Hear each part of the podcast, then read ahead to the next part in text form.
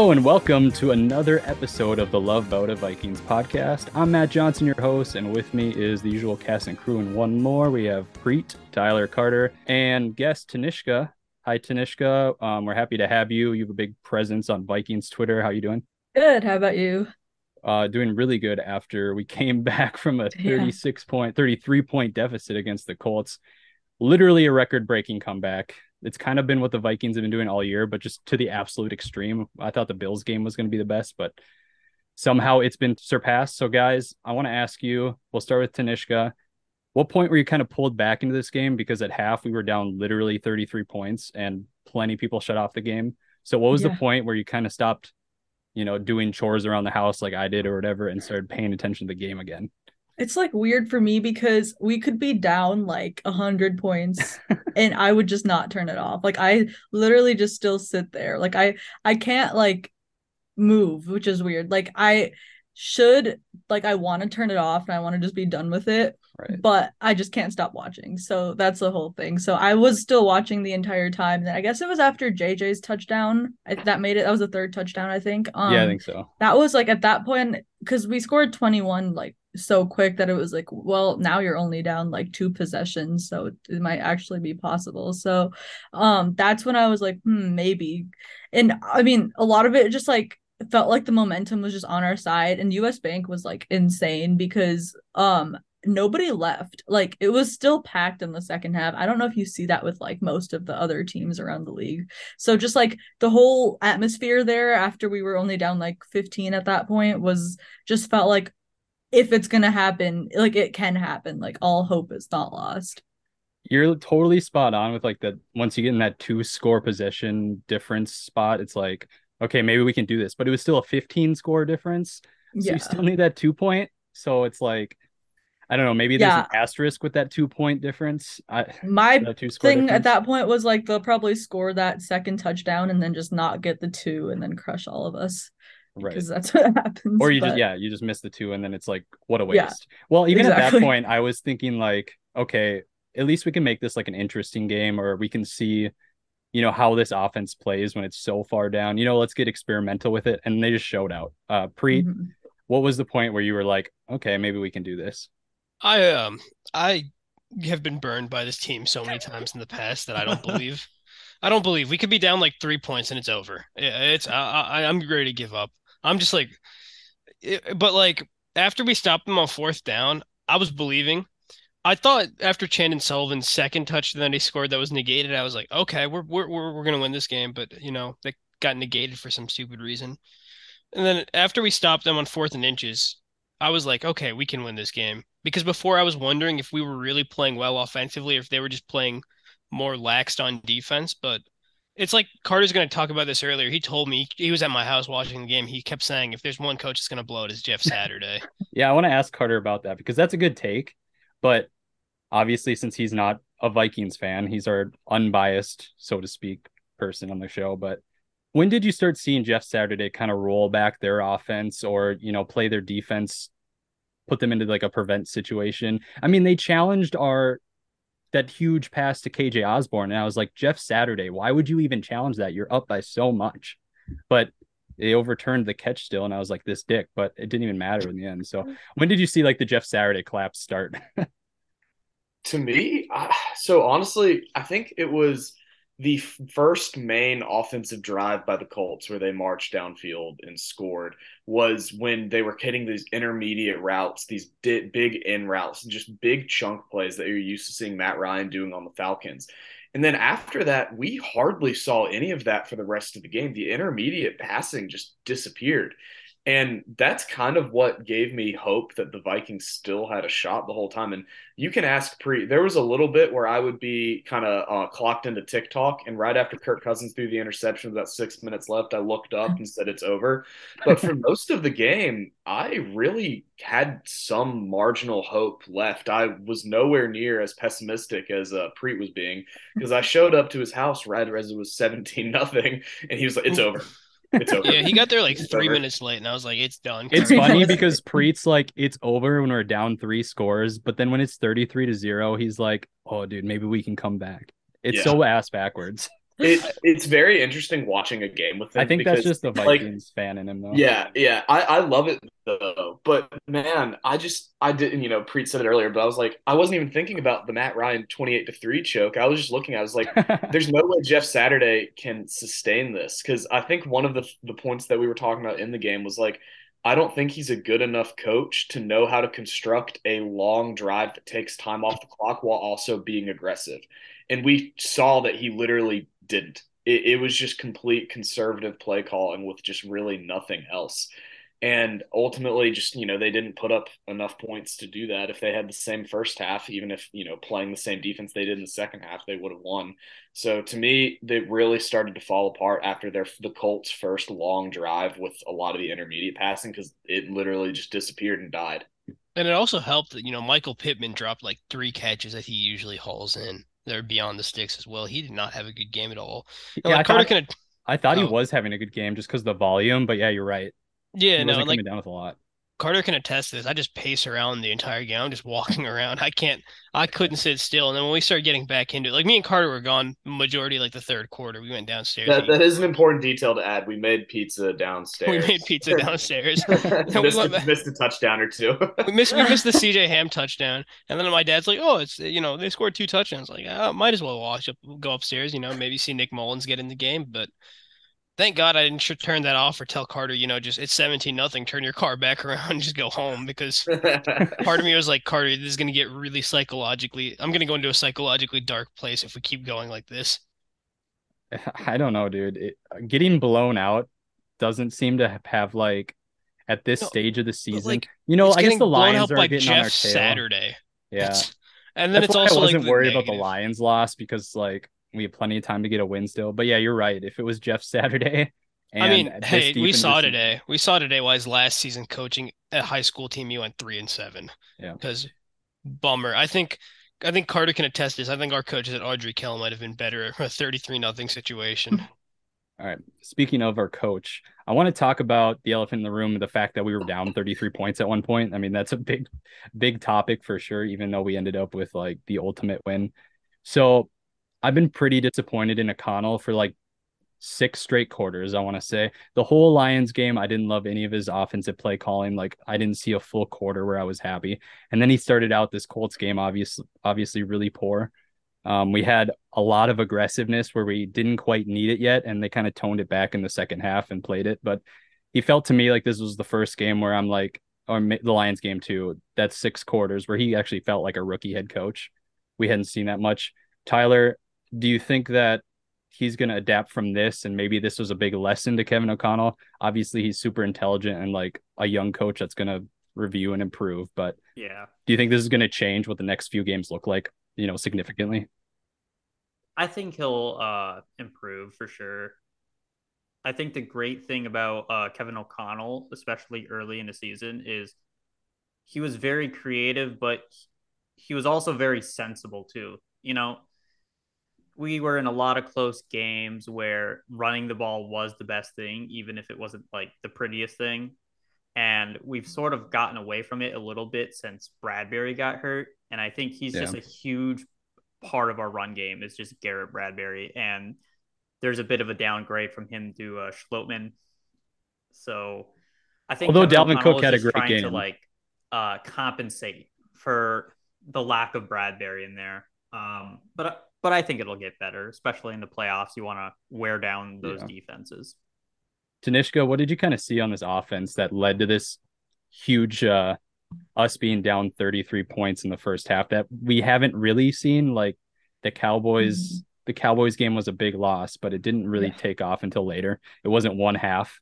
So what what does I this offense look like and how's it going to change? Yeah, go ahead. a lot of it just like Darrisaw being back, I think was the main catalyst for us actually being able to run the ball. Um just like it'll definitely get better once Bradbury comes back, either hopefully this week or next. But um just they haven't been able to run it well for a couple weeks now i think just like there's been volume but it's it hasn't been very productive. It's just like pounding the rock. Um but i feel like this last game that was a lot better just because Darrisaw was back. And i think like the issue with kevin o'connell like some of him getting too cute is because like i think he's just overestimating how good Schlottmann is because a lot of like the running up the middle and like important crucial situations are like third and short fourth and short. Like that might work with bradbury but Schlottmann is like not good. Um, so because he's averaging like five pressures a game and he's started two games, so that's kind that's been an issue with him in there. But also like second half, a lot of it, um, there were receivers that were open. Like the offense has struggled a lot this year in times when teams have been able to take away or at least contain Jefferson because like there hasn't been a number two that has stepped up in the past, but Osborn Right. did a really really good job with that. Um he got open and he was he kind of reminded me a lot of more of like where he was last year and a lot of like what we all hoped he would be this year just picking up off of that but that hadn't really he hadn't really shown up much at all this season until Sunday so hopefully he continues on that trajectory now because uh without a legitimate second wide receiver option it's just hard to be productive all the time because your offense can't just run through one receiver no matter how good he is Yeah, you were channeling my frustration well on Twitter with Osborn. I was totally on the boat of give Reagor more snaps. Now, I was under the impression they'd be like behind the line of scrimmage. We'd see some sweeps and Mhm. screens with him. I was never down with this Aldrick Robinson, although Mhm. Preet said that the other se- the other day that Aldrick Robinson role would be fun. But is Reagor that good of a deep threat? What was his kind of what was his uh draft prospects coming out? Was he seen as that? He was supposed to be the next DeSean Jackson. Yeah, Yeah. well, that didn't turn out. But No. yeah, no, I really wanted to see him take over like those screens we were running to Jefferson because Jefferson can do everything, but he's not the best with those behind the Mhm. line. And I think the other thing with Jefferson is they've just got to stop putting him in situations. I think Preet was talking about that a bit where like he's going to get hit because he Hospital is the franchise at this point. Yeah. And like with screens and stuff, it's just basically inviting more con- contact for those short yardage gains for the most part. And I think that there you can do it with Reagor or Osborn or just like other receivers, but um like Jefferson has taken an huge amount of hits, like just defenseless hits or just I don't know how he hangs on to like most of the things he catches. It's It's, like- just insane. It's like one after another too because they go to him so heavy when they need to. Mhm. If they went to him on more contested balls, and I think this is a Kirk Cousins thing, even though Kirk has been playing exceptional, I've been very happy with his performance for a non-Kirk truther. But he doesn't seem to go to Jefferson in those tight spots unless like he needs to, which I think he should like start mixing in a little more to surprise defenses. Or we know Justin can come down with those, right? So yeah. um, we'll definitely talk about Justin Jefferson a bit more later, but I just want to know is our defense like good? Like that's whole second half we held them to three points. Is that Well, is that our defense or is that one hundred percent Jeff Saturday's offensive play calling? I think it's I our don't think you can- defense.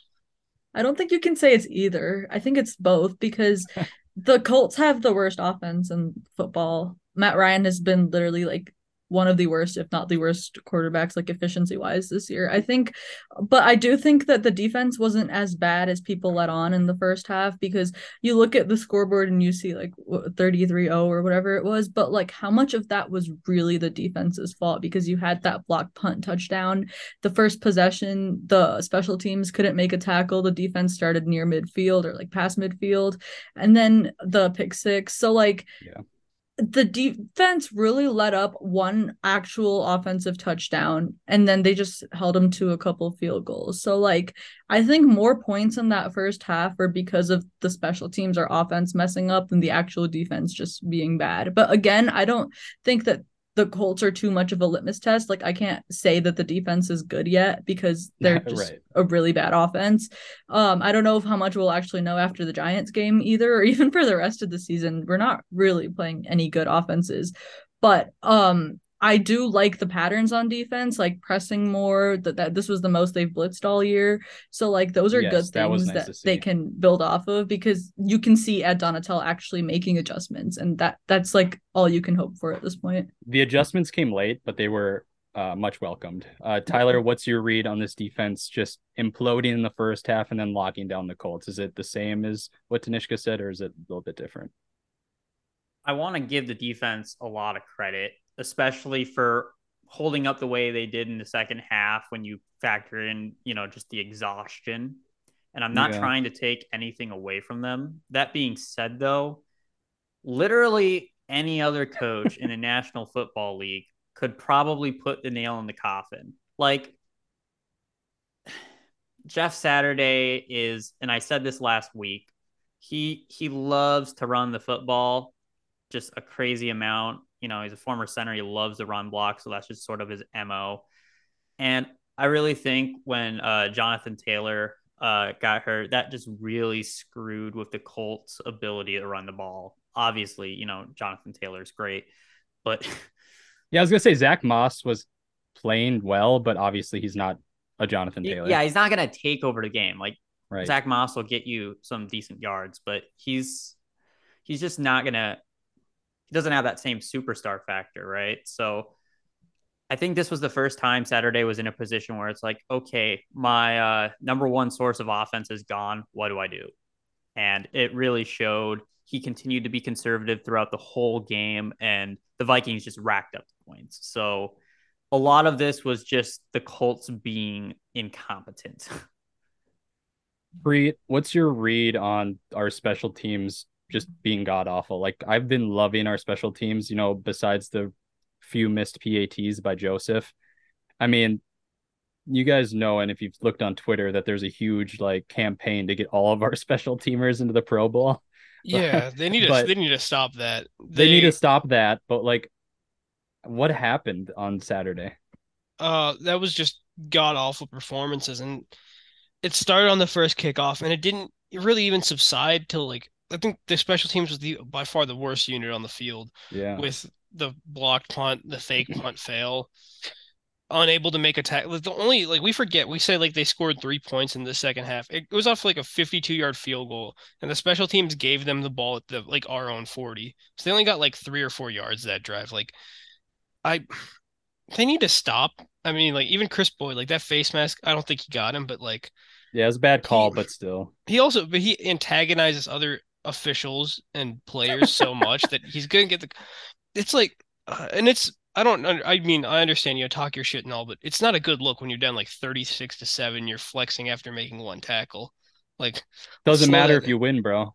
it doesn't matter if you win but like at that point it's just like No, you're right. you know and it, i mean if thank god for them pro bowl voting's done because if they were going to use this as their tape i don't think anyone would vote for them I think the special teams, like, it started out really well this year with like the coverage, with like the punt coverage, the kick coverage, Yeah. but like recently, and not just last week, like Detroit too, and then just like the last couple weeks, it hasn't been very good. Like, the field position game, I don't have a stat for this, but um, it just feels like opponents are starting way like past the 25 or just like we're never winning the field position game because of the special teams unit. And um i think the strength of their unit is obviously the return game is pretty good. I think Reagor's been doing Right. a pretty good job too. Um Kane has been Ryan great when they actually kick it to him.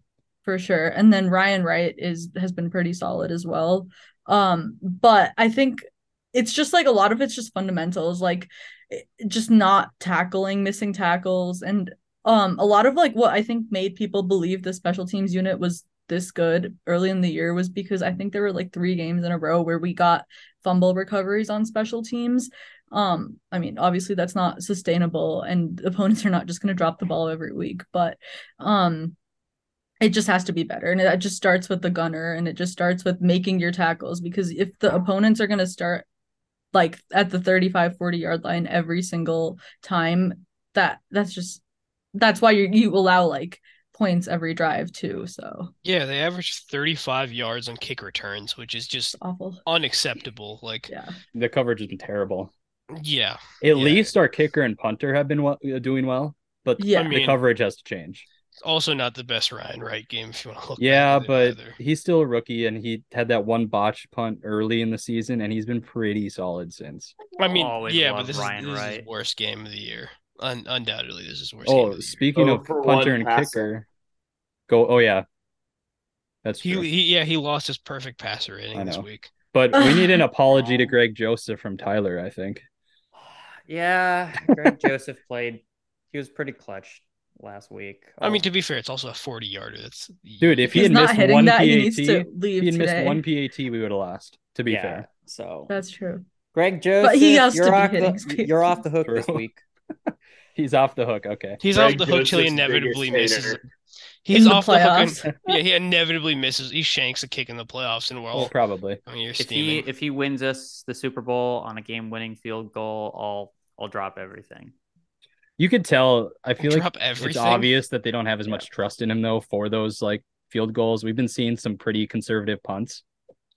Um, Um, Yeah, yeah, we punted and it was gonna be like a 55 yard kick. which he has the Yeah. range, but He, you he, just his don't long's trust him. 56 and it's in an indoor stadium. It's at favorable conditions. You'd expect, you know, if you're aggressive, you're going to go for that punt, but, or not punt, you're going to go for the kick. But I guess they don't really trust him in longer situations, which, if you look at some of the other teams, Butker has had a rough year, but he's at least you can call, you can say he can make most kicks like that.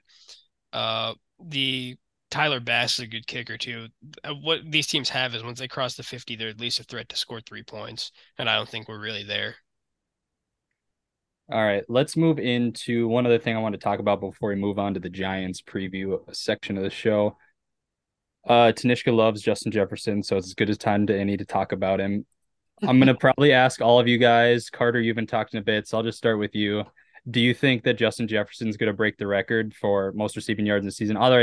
Obviously, he gets one additional game than Calvin Johnson's record. That's been all the talk, but that doesn't change the fact that it's still like the record breaking season. It's going to happen eventually. Why not the first season? So, what what are your thoughts on him averaging 113.7 yards a game going forward? You know, it's completely realistic because I think there's a good chance that the next two games are competitive and then the playoff race will sort itself out. And that last game may not even be needed or it may just be completely null because the Yeah. Vikings are resting starters. We're still a little too far out to tell, but it is just right on the horizon. And to me, I mean, y'all are going to hate my answer. I think it's cool if he breaks it, but man, I just love Megatron. I, I want to see him hold that record still, especially just in the 16th. The only meaningful thing in his career. That boy. record. He still has it. He still you, has the You leave 16 Calvin game. alone, okay? I- I'll leave Calvin Georgia Tech. alone when people stop pretending like Matt Stafford didn't have any help in Detroit.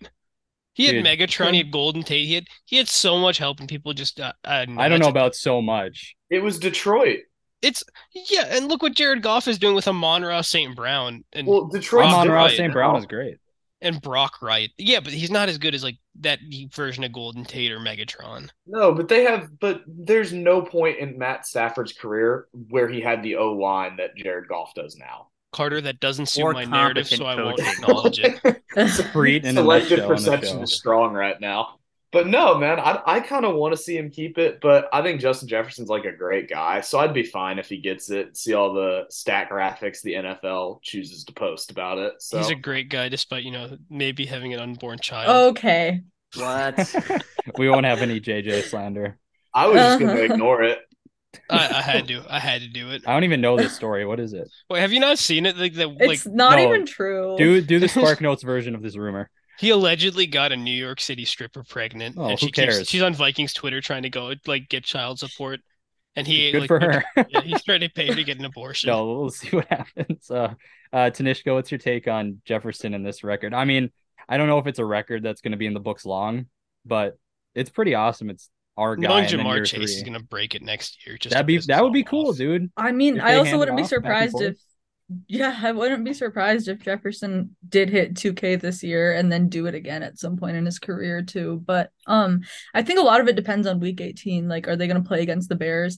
But I feel like at this point you just have to win out because um the because the Niners are a game behind you with the tiebreaker. So and it's pretty The one seat's still up too with Hurts missing two. Yeah. Yeah, we, we'll talk And I about think that it's- after this probably. the Niners like schedule is pretty favorable for them too to the point where I think that they could win out so you want to just control your own destiny and um probably just end up playing starters the next 3 weeks and get those 3 wins and be guaranteed that extra home game if it comes down to it so um I could If see that's the the case- 49ers losing to the Commanders though.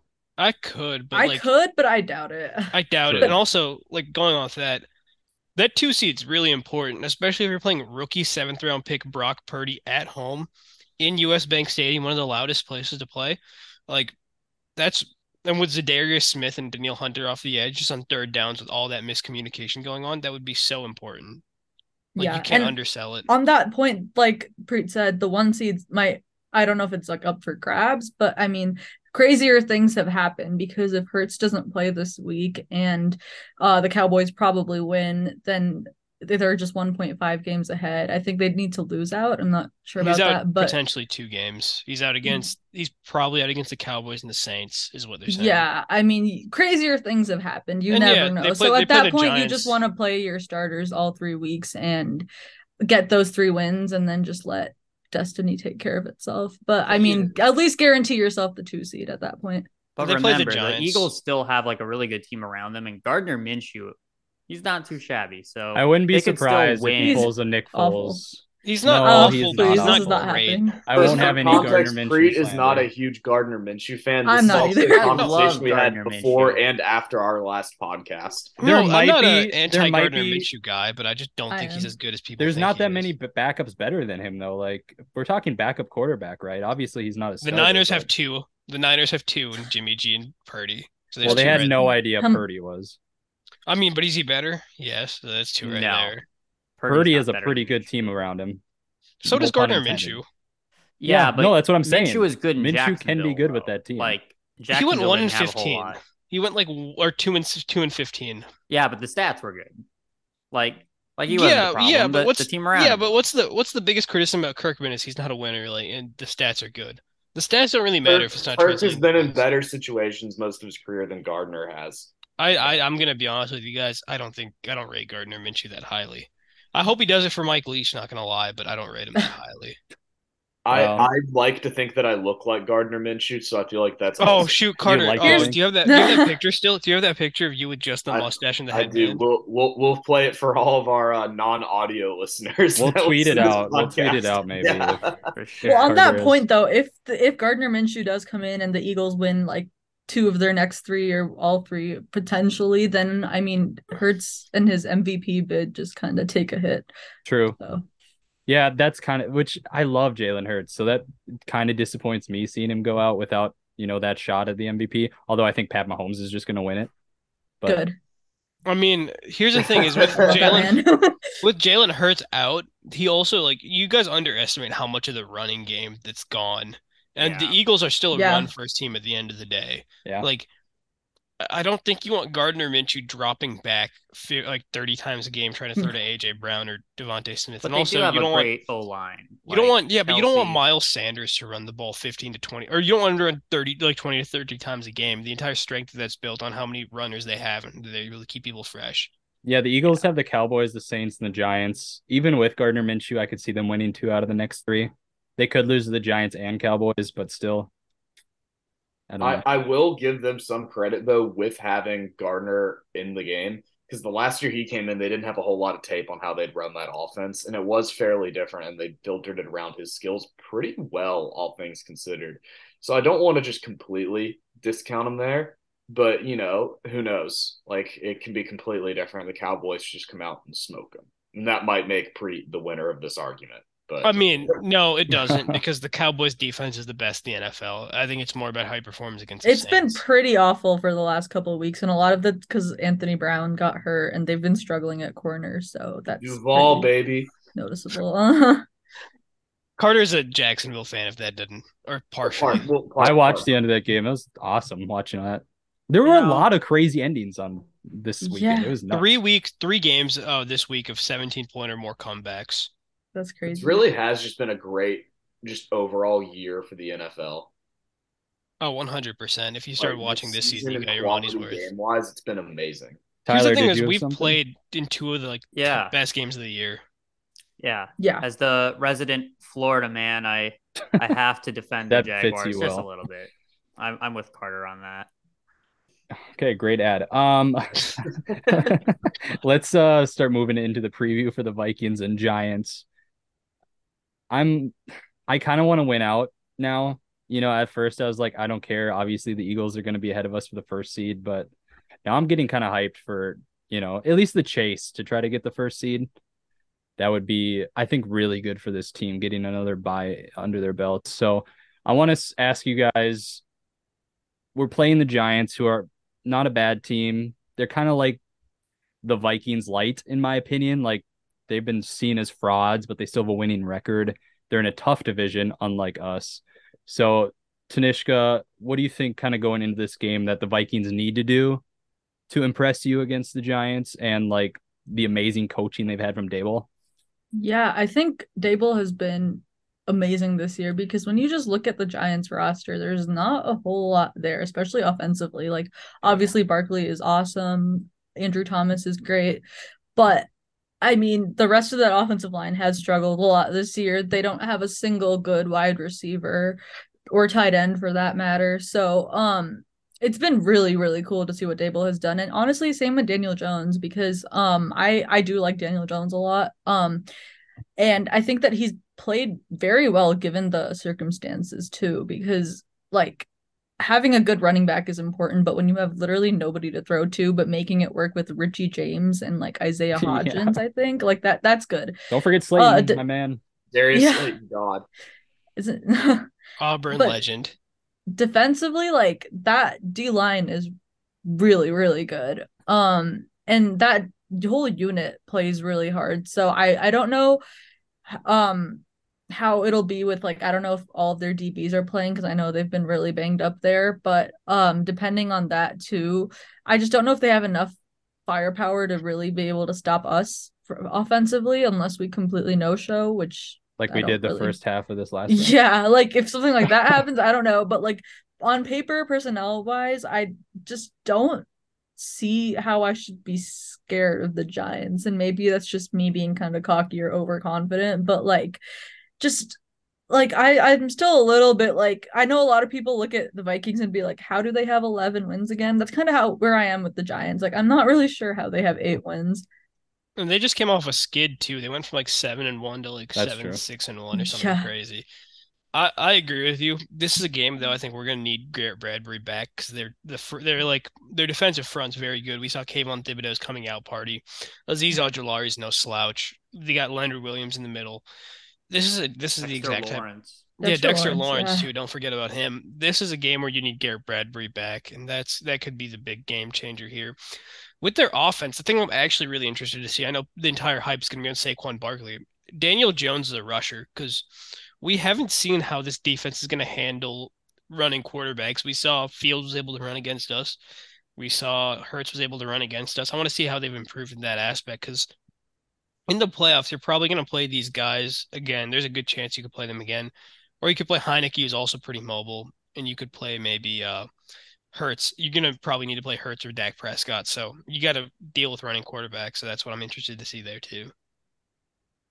Uh, Tyler, what are your thoughts on this face, uh, this face off against the Giants wrapping up the season? And, you know, Saquon Barkley's been pr- kind of having a comeback season.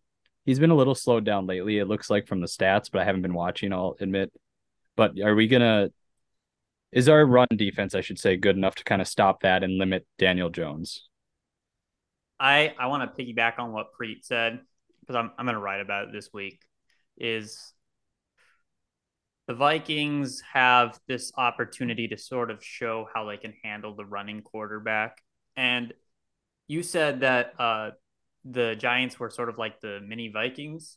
I think they're the mini Eagles, you know, in some aspects where they've got the running quarterback, you know, not as explosive as Hurts, but I mean, Saquon's a lot better than Miles Sanders, right? So they, they're a threat on the ground game, but also just the quick passing game, too, is sort of an element like an extension of the run game, uh, that will be really challenging considering we've been really inconsistent with uh, bringing pressure and our secondary is toast. So, I mean, Duke Shelley and Patrick Peterson are the like the only things in Harrison Smith, but everything else is just garbage. Dude, I uh, love Duke Shelley. Cam Dantzler hmm. might be fully healthy again though, so he might get the start. Duke Shelley. Duke Shelley is so great. He's the epitome of that. he got that dog in him meme, and I love him so yeah. much. He's like, I don't want to say like he's changed the defense, but he's kind of changed the defense a little bit. It's But kind of impressive to have a plug and play guy from a practice squad, and then that brings another aspect of attitude, kind of along with like the Patrick Peterson thing. But this is a huge game for the Vikings too, because I think if they lose, they're going to see the Giants in the playoffs. Like the Vikings will be the three seed, the Giants will be the six seed. I think And- the Lions will be the six. That matter. They're the Yeah, I think they're winning out. They're going to be a 10 win team. They And could. Look, They don't have any hard um, matchups left. It- It's just going to be a huge game for the Vikings, and I they they really need to win this, in my opinion. So that's all I'm going to say. I So- think this team can't afford to lose. If you want to win the Super Bowl, you can't afford to lose any of these games. You can't afford to lose till next season, in my opinion. That's fair. Yeah. Uh, Carter, Great analysis. If you want to win the Super Bowl, you cannot lose. Ever. No, no, I'm talking about. I'm talking about these. I'm talking about these next three games. No, I know. I'm just, I'm just messing with you. I know, I know you are, and I love you for that. But One hundred percent of the time, if you lose in the playoffs, you don't win the Super Bowl. hard Crazy. hitting. great Carter- analysis. I want you to transition us into our prediction segment, but I also want to see if you have a take on this emotional win the Giants just came out of. And you know, the Vikings are coming out of a huge emotional win, and we saw them just get smoked by the by the Cowboys after that Bills game. So is there is that going to play a role losses. Wait, all of our losses have come off emotional wins. If you look at it. for real? And I But to think be that's fair, a, I that's us think- being a young team too. I think To be fair, also, I don't think there's been a, a non-emotional win this year. Yeah. that's fair. So Carter, what is kind of your look at this game, and do you think that's going to play a role? I really don't know what to really think about this because, like, the Giants were so close to losing their game too, Right. and I just don't know if I have like a great feeling about this. You know, the Vikings have proven to me that, like y'all said, I always predict. I feel like the almost the opposite of what happens most of the time after after a um big emotional one. I'm like, this is the week they finally put it together. I'm Not the done Vikings. trying to believe that. I don't think they will put it together. I think this is what they have put together. I think these close games are honestly what has built this team's identity, like completely. Yeah, And I don't think this team's what ever it's going to be together. going forward. This team's gonna have to one score to the end, buddy. What'd you say? This team's gonna be one of those teams that has to one score to the end. This, Oh, I don't think this team's ever putting it together. Yeah, I I don't feel like good about this game at all. They have a, the Giants have a lot of momentum coming in, and sure you can say it's the opposite of the Cowboys after they got blown out by the Packers the week before, but I really don't know exactly what to think at this. Point. To be point. fair, the Giants also got bailed out quite a lot that last oh, game. 100 percent pass yeah. interference. But Yeah. um, I would like I I feel like my analysis of the Vikings, and I've said it in the past, is just they're consistently inconsistent. They're the definition of a gambling addiction. Yeah. That's just how I look at it, and I think that is the identity that they like. So are you picking the Giants? Because this is your official I- prediction to either go ahead at eleven and three. I, I was hoping you just kind of wouldn't ask me because I'll be honest, this is the game I feel the least confident about. Should we count? We'll chalk it up. You could predict a tie. You could predict I- indifference. Oh, you could just, no. You could just say indifference, Carter. Be like, I'll, "Ah, I'll be honest. I think I'm going to go with the Vikings this, or excuse me, the um. Oh my Giants. god. I'm gonna go. Okay. I was about to say if you did that entire thing just to pick the Vikings. No, God. no. I think I, I feel I I don't know what it is. I feel like maybe it's because I feel nothing about this game, but I think I'm just gonna go with the Giants for the sake of going with the Giants. For the predictions, you know, I think about this through the week because I got to catch up to Carter and I want to win. Obviously, you know, we're competitive here. it's so hard for me to predict against the Vikings at this point, and obviously my bias is showing. But it's man, they. I picked them against the Bills, and I feel like I've been just riding that high this whole season now. So I, th- I think I'm gonna go with the Vikings because like they're just not out of any game. Like if they're gonna lose a game this season, you know, barring rest starters, I still think it's probably gonna be like the Bears. You know, the le- the one you least expect. the Packers at home or I would- I would like to quickly add that if Daniel Jones scrambles correctly, he is going to give this team huge problem. Oh. I believe that. Yeah, but Daniel Jones haven't can't do anything correctly.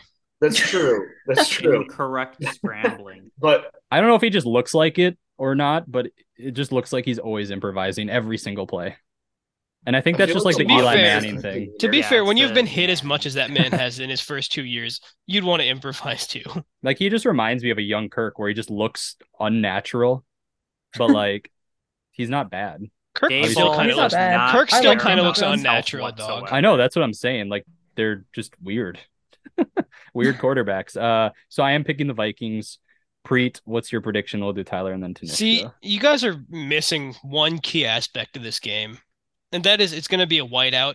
The Vikings have already Yeah. said every fan wear white in that stadium, and if it is done right, okay, that promo video was so cool. holy fucking shit, guys! If it is done right, it's going to be like Penn State's whiteout game, where it's just everyone in white.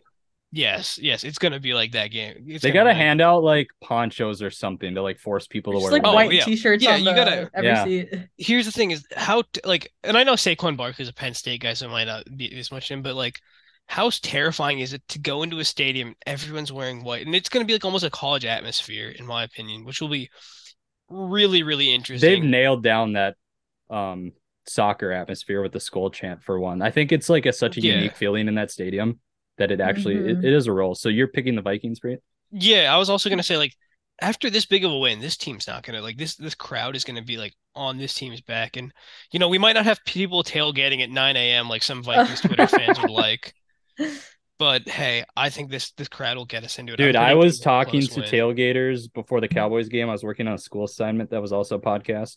So I was walking around the tailgaters before the Cowboys game. Thank God I did it before the game because people were hyped up. And obviously we know the result of that, but I It's don't know. crazy. People were still After at that that Bills game. game, people were so hyped. I don't blame them. The tailgaters were crazy. So Dude, after but- that, I was begging us to get OBJ and just go all in. yeah, same. I'd still want it though. I'd still want OBJ if he can come back and like. uh Tyler, championship. let's do your prediction, then finish off with Tanishka, and then we'll go into Super Gremlin. So both of these teams are coming off emotional wins, right? And Right. I just I'm basing this off of which team had the more emotional win. you, you've got the Giants winning a close game against the commies. the divisional and- rival. And then you've got the Vikings who completed the largest comeback in NFL history. So which one do you think the media is going to be chomping up the bit more? Probably the Vikings, which mm. means They haven't been talking about the Vikings at all. This week, they just They'll they'll be clinched the chomping at the bit to call us a fraud. Yeah. Huh? We'll chomp at the bit to call us a fraud. I don't know They're if not- you've been well, looking at the media. They haven't been talking about the Vikings at all. Yeah, they don't care. I mean, Pat Tyler. McAfee being the Colts Tyler, fan Pat that he is, McAfee's is not just- the media. He's, He's not the media. basically He's a a Vikings new fan at this media. point. He's like Draymond, And he's a Colts fan, so yeah. But but look, I I just with the North already clinched for the Vikings, the, the Lions or not the Lions, the uh, Giants haven't really guaranteed anything. I think they'll play with a bit more of an edge, and I think that quick passing game for New York is going to kill our secondary. So I've got the Giants in a close one. okay, Tyler has Giants, Tanishka, what's yours? And you are competing against two other guests that are both one and zero, so keep that in mind. Awesome. No pressure. No pressure. right.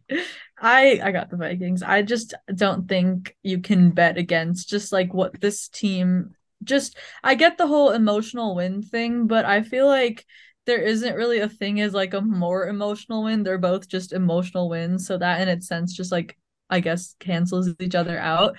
I just think that they're just a better team than the Giants. Um and I'd also I think the Giants win was more emotional if you saw them celebrating the locker room. yeah, that That was their Super Bowl. Hang the banner. Um, I think that just how we match up with the Giants, especially if they're going to be playing backup DBs again. Um, I think it's just very favorable for us all across the board. Like our secondaries are a weakness on defense. They don't have any good receivers or tight ends. Um, I mean, now that I say this, Richie James will probably just go for like a hundred. But um, Darius Slayton legacy game. Darius Slayton drop number 45. just that. Um, but I, I still think that the Vikings will win. I think they know what the stakes are too, with just needing to keep winning to hang on to that two seed. And um just what Preet said about like this being a whole whiteout game. I just feel like this is like one of those games where the energy is just there. And this might be the closest that you see them put together like as a complete game because I don't really think it's easy to play complete games on the road against divisional rivals no matter how bad they are. But um You're getting me hyped like- up. Yeah, I feel like this is also the This is a closest because I don't think they will ever play like a complete game too, just because I don't think they're talented enough to, which is a different story. But um this I don't know if I'm gonna say one score or two score or anything, but I think That's they fine. they win. That's uh yeah, dude. After seeing the locker room with Kevin O'Connell, I was so hyped, and it's just there's so Yeah. much heart in this locker room. It's so different than the Zimmer years, and it's He different than any other team I've watched. Chaos here reminds me of like a real life Ted Lasso. If you guys have seen that show, I haven't, but you say that a lot, so I'll trust you on that one. Uh, Carter, do you want to introduce Super Gremlin of the week, and then we'll close out with that? Of course, Super Gremlin of the Week is our segment where we basically get to talk about nothing related to Vikings. Occasionally, I guess it can cross over, but coined by Antonio Brown himself when he ran out of MetLife Stadium, referring himself as a Super Gremlin on Twitter. Um, and I guess my Super Gremlin nomination of the week is going to be the Jakobi Meyers. Now we're going to talk about this a little bit later as well, but Yeah, I'll go after. I'm sure you. we all know there's no reason to summarize the play. It is now probably overthrown the Colt fake punt against the Patriots as one of the worst plays in NFL history. And it's almost ironic that the Patriots had it. And I was listening to McAfee earlier on it. It's like it's it's just poetry. The Patriots get the worst play ran against them, and then they get the worst play of all time. So and if the pattern ends up lining up, um, we should get the Raiders having one of the worst plays of all time in like seven years. So I'll be looking forward to that. I'll have my McDaniels is their coach. The Raiders quicker do it on a week to week basis already. So It'll, it'll be quicker that's than true. that. But I just, Uh, I mean, good grief. That You can tell, you can really tell that Jakobi Meyers is a quarterback based on how perfect that spiral was. I'm was watching right it right now. Hand. was it supposed to go to Mac? What was the play Yeah, there? what Yeah, does he it think was. Mac's gonna do? Does he think Mac's gonna truck? Okay, I'll just transition into mine. Chandler Jones is my super gremlin of the week because he caught that perfectly spiraled pass from Jakobi Meyers. And the moment he grabbed a hold of that ball, he stiffed arm Mac Jones completely into the earth. I don't know, dude. It's she just got sent to the shadow realm on that one. And obviously, I don't expect Mac Jones to have a chance against Chandler Jones, but it seems like just such a nasty move because he was drafted by the Patriots, obviously, and he's been passed around, albeit, you know, he's always been a very good player, but He's that's just having a rough hilarious. Yeah. Well, he's on the Raiders. He slammed Mac Jones so hard in the ground, dude, and Mac Jones just gives up immediately. It's hilarious. But yeah, It no, that was reminded me- nasty, and it was just the worst play I've ever seen. It kind of reminded me of the Miami Miracle where broken down Gronk is trying to tackle, and you get just like, dude, you you ain't built for this. no, that is a poetic end to the Patriots season, I think. Although they're still in a playoff spot, right? If the season ended right now. No, Uh, they're no, at the they, eighth. They they're lose seed. just of out. They're- No, they're yeah. just out. Okay. Uh Preet, let's hear your ridiculous segmented World Cup take of Super Gremlin of the Week. Yeah, Sergio Aguero's mine, Argentina legend, 35 year old striker. He had to retire last year with a heart problem. He was really, a really integral piece of their team. So when they won, it was really heartwarming that they let him. He was at the stadium. He was celebrated with the team. He was with the team the entire World Cup, just watching them. And then he goes, you know, that's cool and all, you know, really nice letting him celebrate. He goes in the locker room and he starts an IG live. And he just starts calling out, he's a 35 year old man, starting to call out this 20 year old French player named Edward Camavinga and calls him Cama de Pinga, which means dick face for no no reason whatsoever. They've never had beef at all. Like this guy's the nicest guy in the world, apparently, Camavinga is. And he's just like beefing with a 20 year old who's accomplished as much in his career as Sergio Aguero has. And he didn't play for the team and he showed up wearing like a jersey.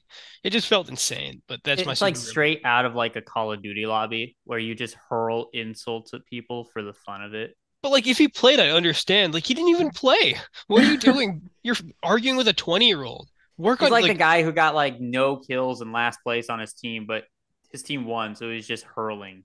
Oh just yeah, hurling no, no, insults. and he's like he was like he has like a heart problem. And he was like seen in the locker room with like this massive cigarette smoking, and it's like, dog, what are you doing? Oh, Uh, beside my better judgment, let's go with Tyler for your super gremlin of the week. Uh, no, this is interesting. though. Kearse. Oh man.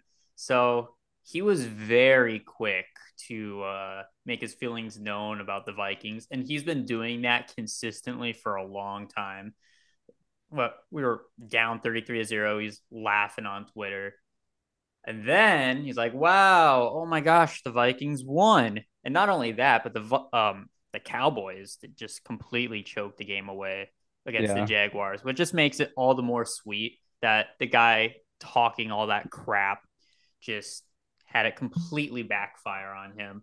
He said Yeah. the Cowboys' performance was just completely embarrassing. And it's, if I go in here, I guarantee you it's just going to be a bunch of Vikings fans clowning him. Yep. First picture is Kirk Cousins just looking straight up with his mouth open. I think you've seen the image. But Jayron Kearse, the Vikings live rent free in his head, and he is my super gremlin of the week. I think it's funny too on that because he was the one that couldn't tackle Evan Engram inbounds, and then the Jags could eventually kick that game tying field goal. So He's had a rough couple of weeks, man. He has a role in that defense though, which is kind of fun to watch if he wasn't such a dick. yeah, that's true. Uh, yeah, Tanishka, what is your submission for your super gremlin of the week? Ooh, mine is just that Bucks game. Like the Bucks were up 17 and and everyone was like, what's going on with the Bengals? and then Tom Brady, like, well, it started with that fake punt, which there was just really no reason to do. But then Tom Brady t- has four straight turnovers, was the two interceptions and the two fumbles, and the Bengals scored 34 unanswered. So it was just like at first, the first half that we were watching was like, oh, this seems like the Bucks that we like know, like the good Bucks that might just be a threat in the playoffs. And then um the second half just comes around and scoring 34 unanswered like regardless of how it happens is incredibly hard. So um I think just my this is like I I really love the Bengals like um I probably do root for them in the AFC like out of like any other team. So I feel like I just don't understand why they don't necessarily like I know they started slow this year and stuff, but I feel like they should be one of those teams that deserve as much respect as like Buffalo or Kansas City, like at the top of the AFC, because I think they're just as good, if not better, than uh those teams. They already beat Kansas City this year, and then I think they play Buffalo this week or next. So that that should be an interesting one too. Yeah, I was watching that game. seed. Yeah, they could. I was watching that game and you know, I was doing homework at the same time because finals are wrapping up. And I saw the score was three to seventeen, Cincinnati down. And then I literally looked down to work on homework, like to do a little bit of grinding. And Then I look up. Literally, the next time I look up is twenty to seventeen. Cincinnati was leading, and that was what I don't even know how long that took. Like ten minutes at the most. Not that might have been the worst half of football that Tom Brady has ever played because four turnovers. That's just unbelievable. He's not beating the washed allegations. Nope. it's happening. He's only reinforcing them. Hey, just wait till the Panthers storm the NFC South. I Despite actually the kind of want it to happen. I do want the. Panthers to win. I don't.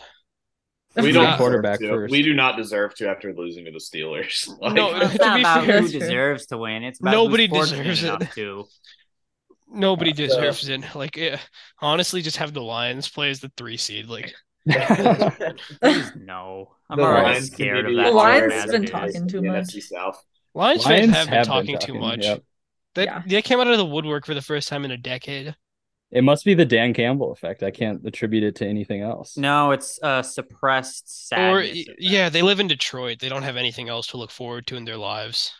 This We've is been like so 25 respectful years Lions of fans, and straight now I feel- suppressed anger, all built up, and it's just unleashed because they're finally. and it's why is it targeted again. against us? Target the Packers, bro. I don't know. It's because, Because they they 'cause thought they- they could win the division. yes. They had that They like did. little thing in the back of their minds, being Oh, like, yeah, the for a Vikings week. will choke, and we're hit, we're up next or whatever. And Yeah. then, yeah. Also, because they were like, oh, they, they traded us JMO and all that shit. They're like, All right, oh, well, that's embarrassing. What Honorary- is with the hawk hate? Yeah. Yeah, honorary super gremlin of the week is Lions fans. Uh, that's the Yes. show. Thank you so Just much. for Detroit in listening. general. Is Okay, thank you for gremlin. saying that. Yep, keep interrupting me. I Uh, will. I love Tanishka, you. thanks so much for coming on. If you want to plug your Twitter, me.